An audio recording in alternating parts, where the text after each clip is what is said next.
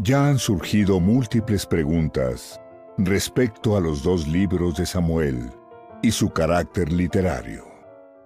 Ciertas características de ambos llevan a creer que sean una compilación de varias fuentes documentales independientes, pero convergentes que el autor reunió en dos bellos libros del Antiguo Testamento.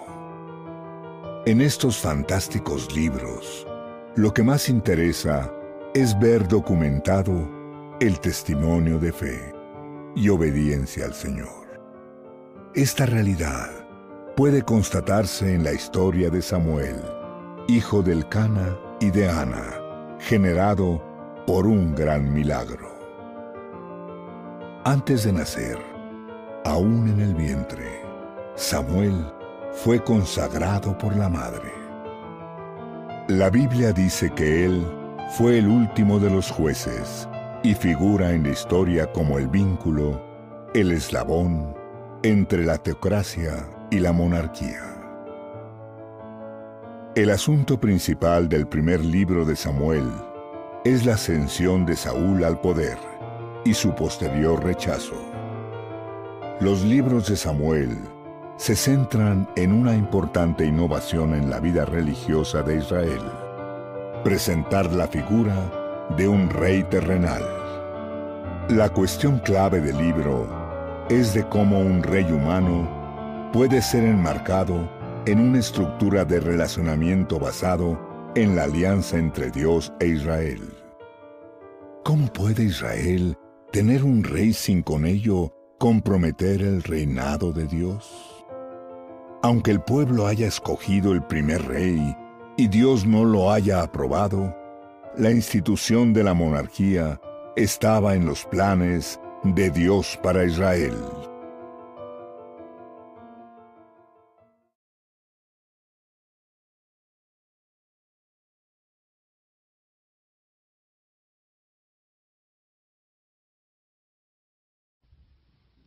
Bienvenidos este es el día número 126. Estamos leyendo toda la Biblia en 365 días. Hoy tenemos textos del primer libro de Samuel, del libro de los Salmos y del Evangelio según San Marcos.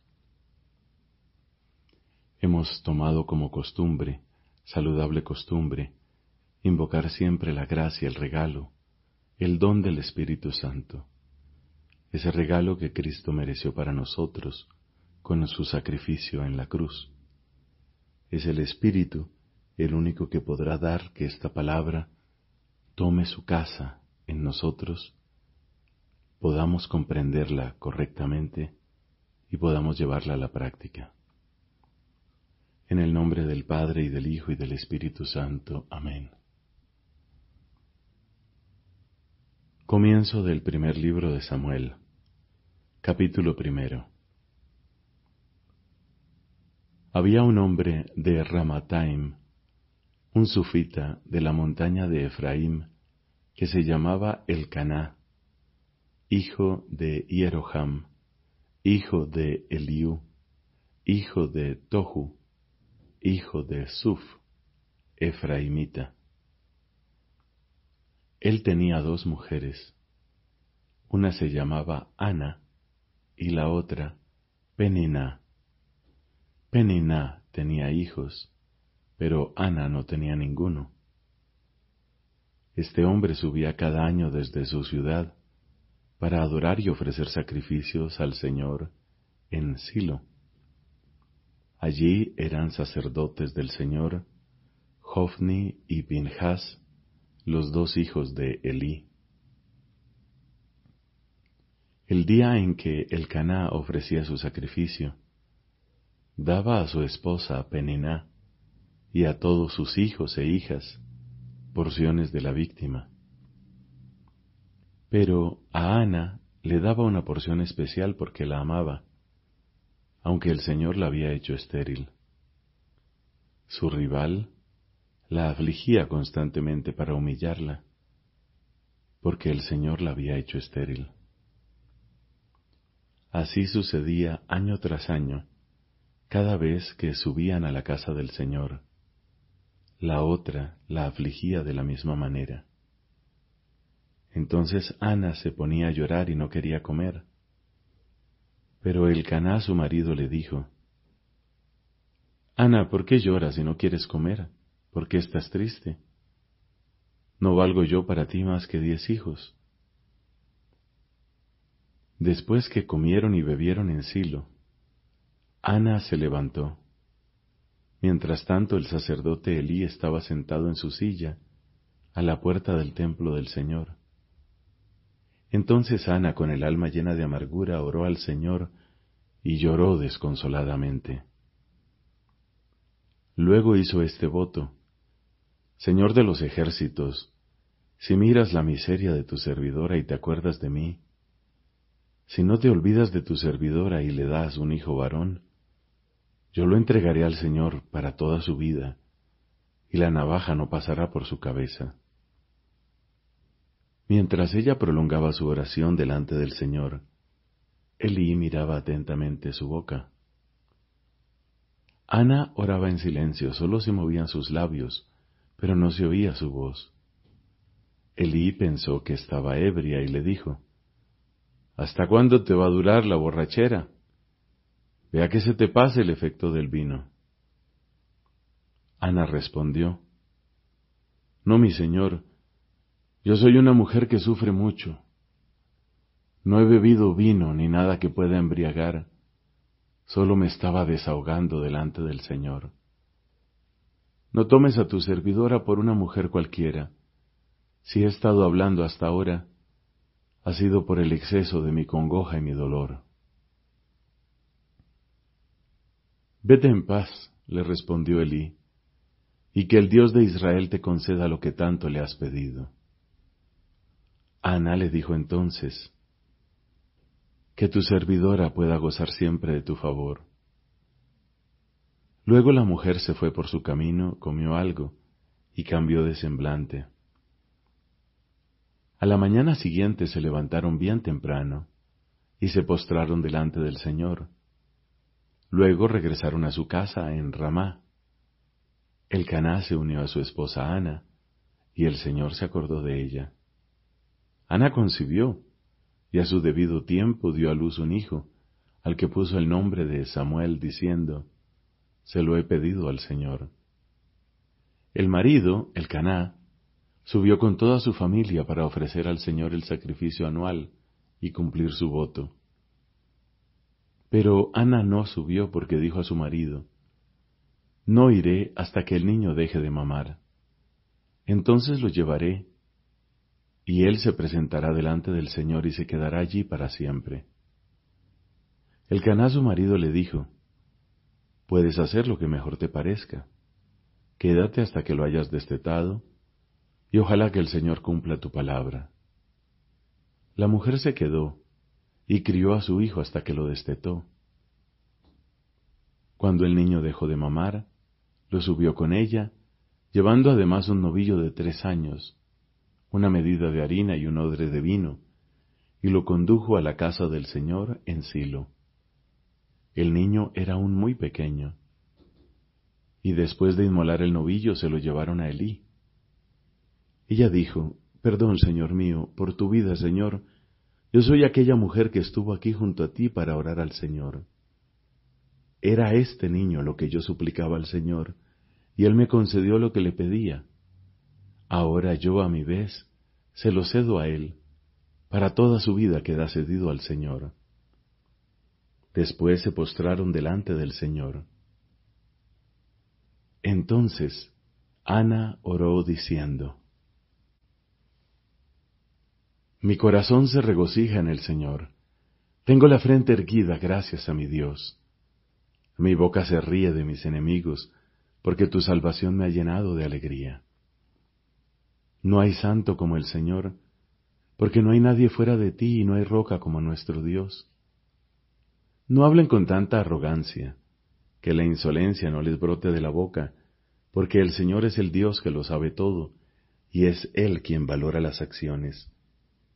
El arco de los valientes se ha quebrado y los vacilantes se ciñen de vigor. Los satisfechos se contratan por un pedazo de pan, y los hambrientos dejan de fatigarse. La mujer estéril da a luz siete veces, y la madre de muchos hijos se marchita. El Señor da la muerte y la vida, hunde en el abismo y levanta de él. El Señor da la pobreza y la riqueza, humilla y también enaltece.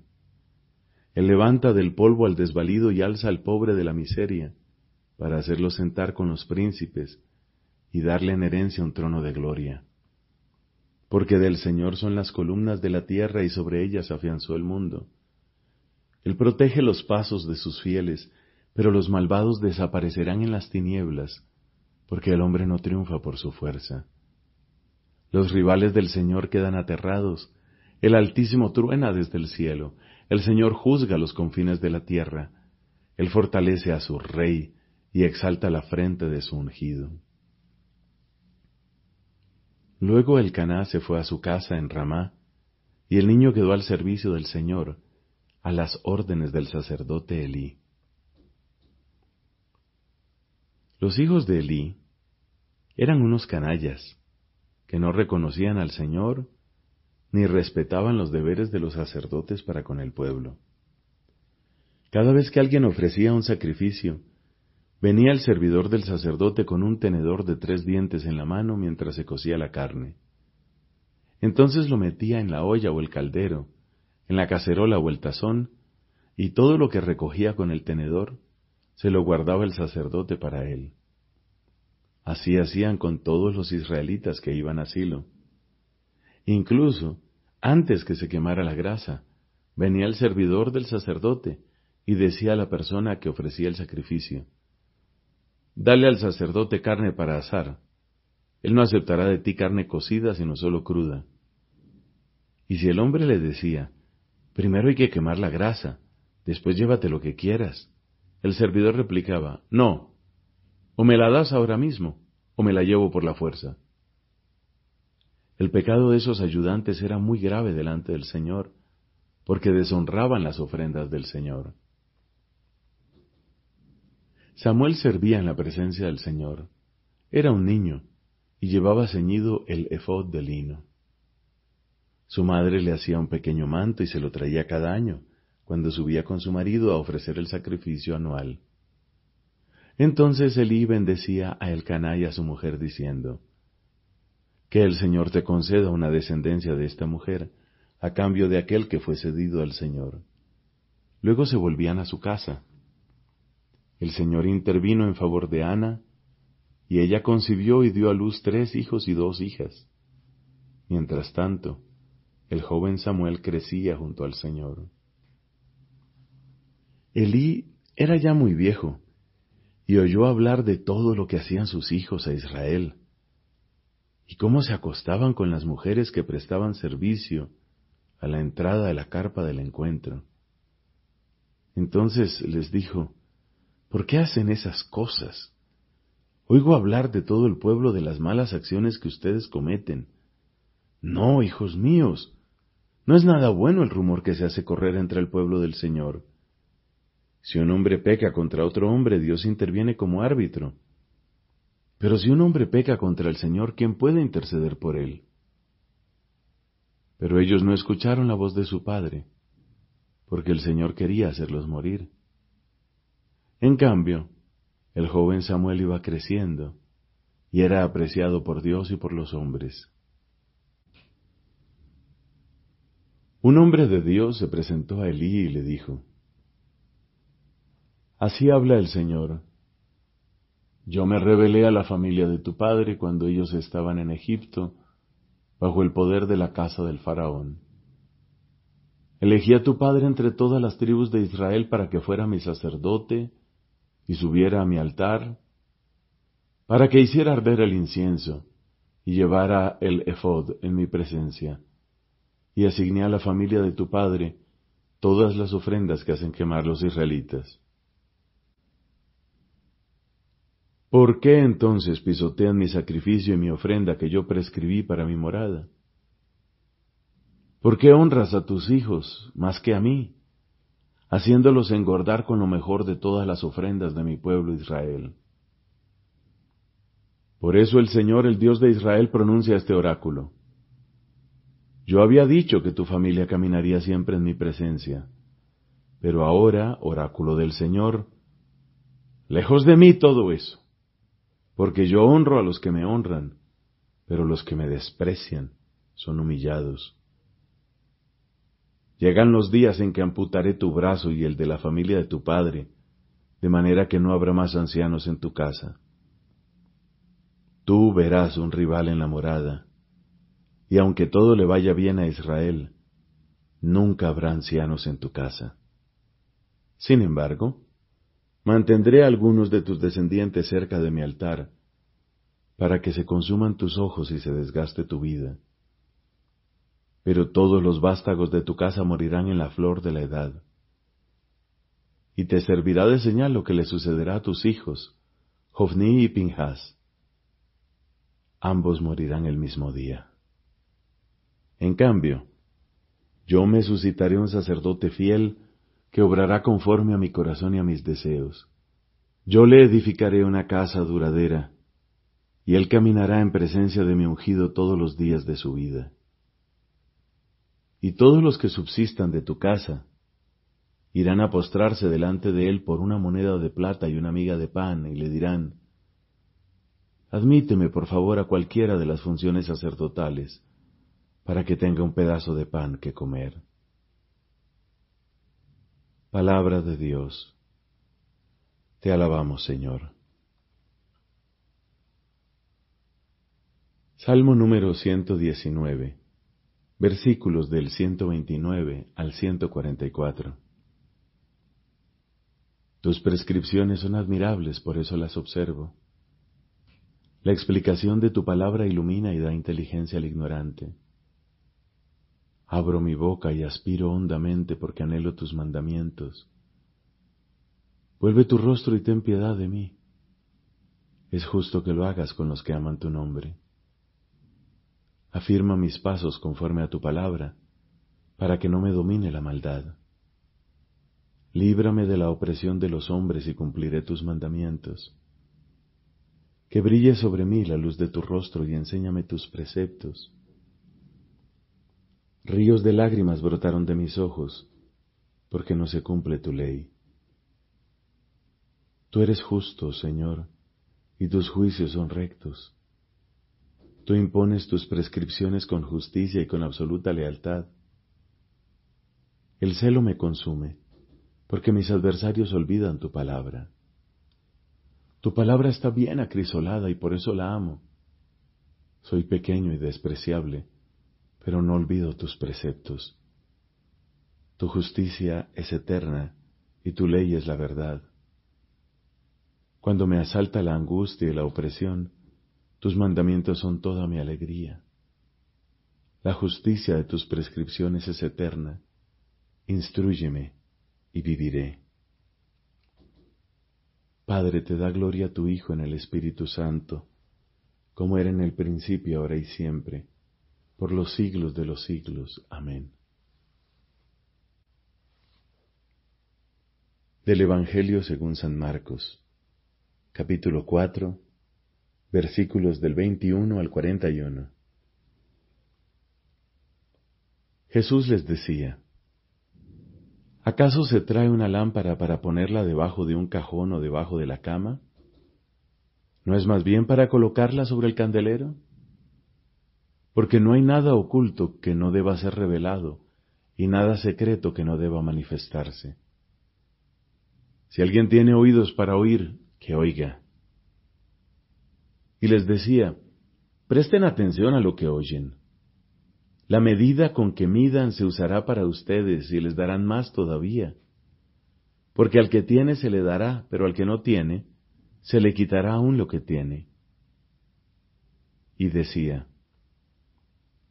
el reino de Dios es como un hombre que echa la semilla en la tierra. Sea que duerma o se levante, de noche y de día la semilla germina y va creciendo sin que él sepa cómo. La tierra por sí misma produce primero un tallo, luego una espiga, y al fin grano abundante en la espiga.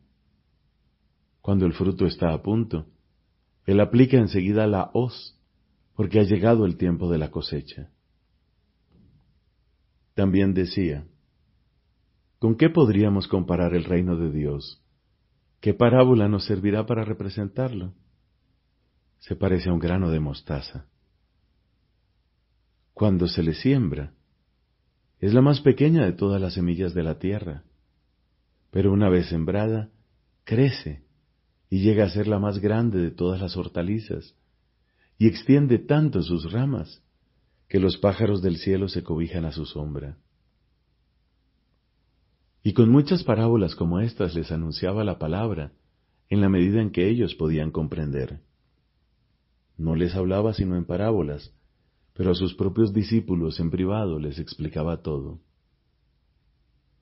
Al atardecer de ese mismo día les dijo, Crucemos a la otra orilla. Ellos, dejando a la multitud, lo llevaron a la barca así como estaba. Había otras barcas junto a la suya. Entonces se desató un fuerte vendaval y las olas entraban en la barca que se iba llenando de agua. Jesús estaba en la popa durmiendo sobre el cabezal. Lo despertaron y le dijeron, Maestro, ¿no te importa que nos ahoguemos? Despertándose, él increpó al viento y dijo al mar, Silencio, cállate. El viento se aplacó y sobrevino una gran calma. Después les dijo, ¿por qué tienen miedo? ¿Cómo no tienen fe? Entonces quedaron atemorizados y se decían unos a otros, ¿quién es este que hasta el viento y el mar le obedecen? Palabra del Señor. Gloria a ti, Señor Jesús. La Iglesia es apostólica. La Iglesia es apostólica porque está fundada sobre los apóstoles, y esto en un triple sentido. Fue y permanece edificada sobre el fundamento de los apóstoles, testigos escogidos y enviados en misión por el mismo Cristo. Guarda y transmite con la ayuda del Espíritu Santo que habita en ella la enseñanza, el buen depósito, las sanas palabras oídas a los apóstoles. Sigue siendo enseñada, santificada y dirigida por los apóstoles hasta la vuelta de Cristo, gracias a aquellos que les suceden en su ministerio pastoral, el Colegio de los Obispos al que asisten los presbíteros juntamente con el sucesor de Pedro y sumo pastor de la iglesia. Porque no abandonas nunca tu rebaño, sino que por medio de los santos pastores lo proteges y conservas, y quieres que tengan siempre por guía la palabra de aquellos mismos pastores a quienes tu Hijo dio la misión de anunciar el Evangelio. La misión de los apóstoles. Jesús es el enviado del Padre. Desde el comienzo de su ministerio, llamó a los que él quiso y vinieron donde él. Instituyó doce para que estuvieran con él y para enviarlos a predicar. Desde entonces serán sus enviados. Es lo que significa la palabra griega apóstoloi. En ellos continúa su propia misión. Como el Padre me envió, también yo os envío. Por tanto, su ministerio es la continuación de la misión de Cristo. Quien a vosotros recibe, a mí me recibe, dice a los doce. Jesús los asocia a su misión recibida del Padre. Como el Hijo no puede hacer nada por su cuenta, sino que todo lo recibe del Padre que le ha enviado, Así aquellos a quienes Jesús envía no pueden hacer nada sin Él, de quien reciben el encargo de la misión y el poder para cumplirla. Los apóstoles de Cristo saben por tanto que están calificados por Dios como ministros de una nueva alianza, ministros de Dios, embajadores de Cristo, servidores de Cristo y administradores de los misterios de Dios. En el encargo dado a los apóstoles hay un aspecto intransmisible, ser los testigos elegidos de la resurrección del Señor y los fundamentos de la Iglesia. Pero hay también un aspecto permanente de su misión. Cristo les ha prometido permanecer con ellos hasta el fin de los tiempos. Esta misión divina confiada por Cristo a los apóstoles tiene que durar hasta el fin del mundo, pues el Evangelio que tienen que transmitir es el principio de toda la vida de la Iglesia.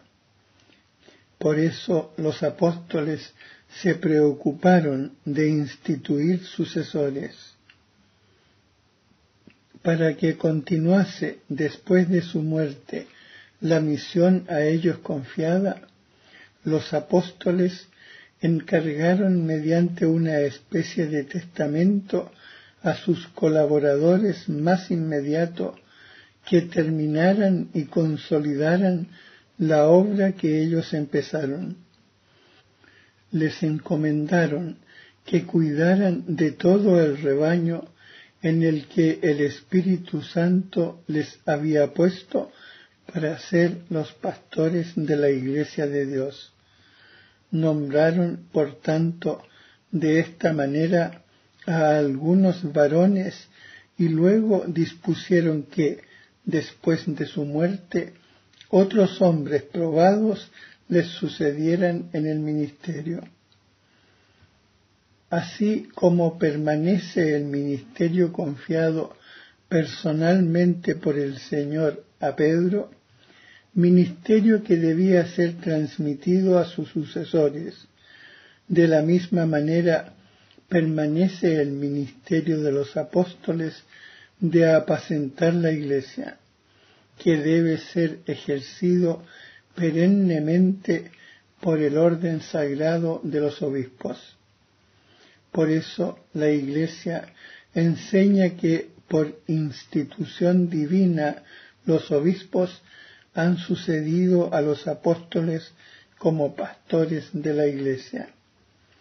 El que los escucha, escucha a Cristo. El que en cambio los desprecia, desprecia a Cristo y al que lo envió.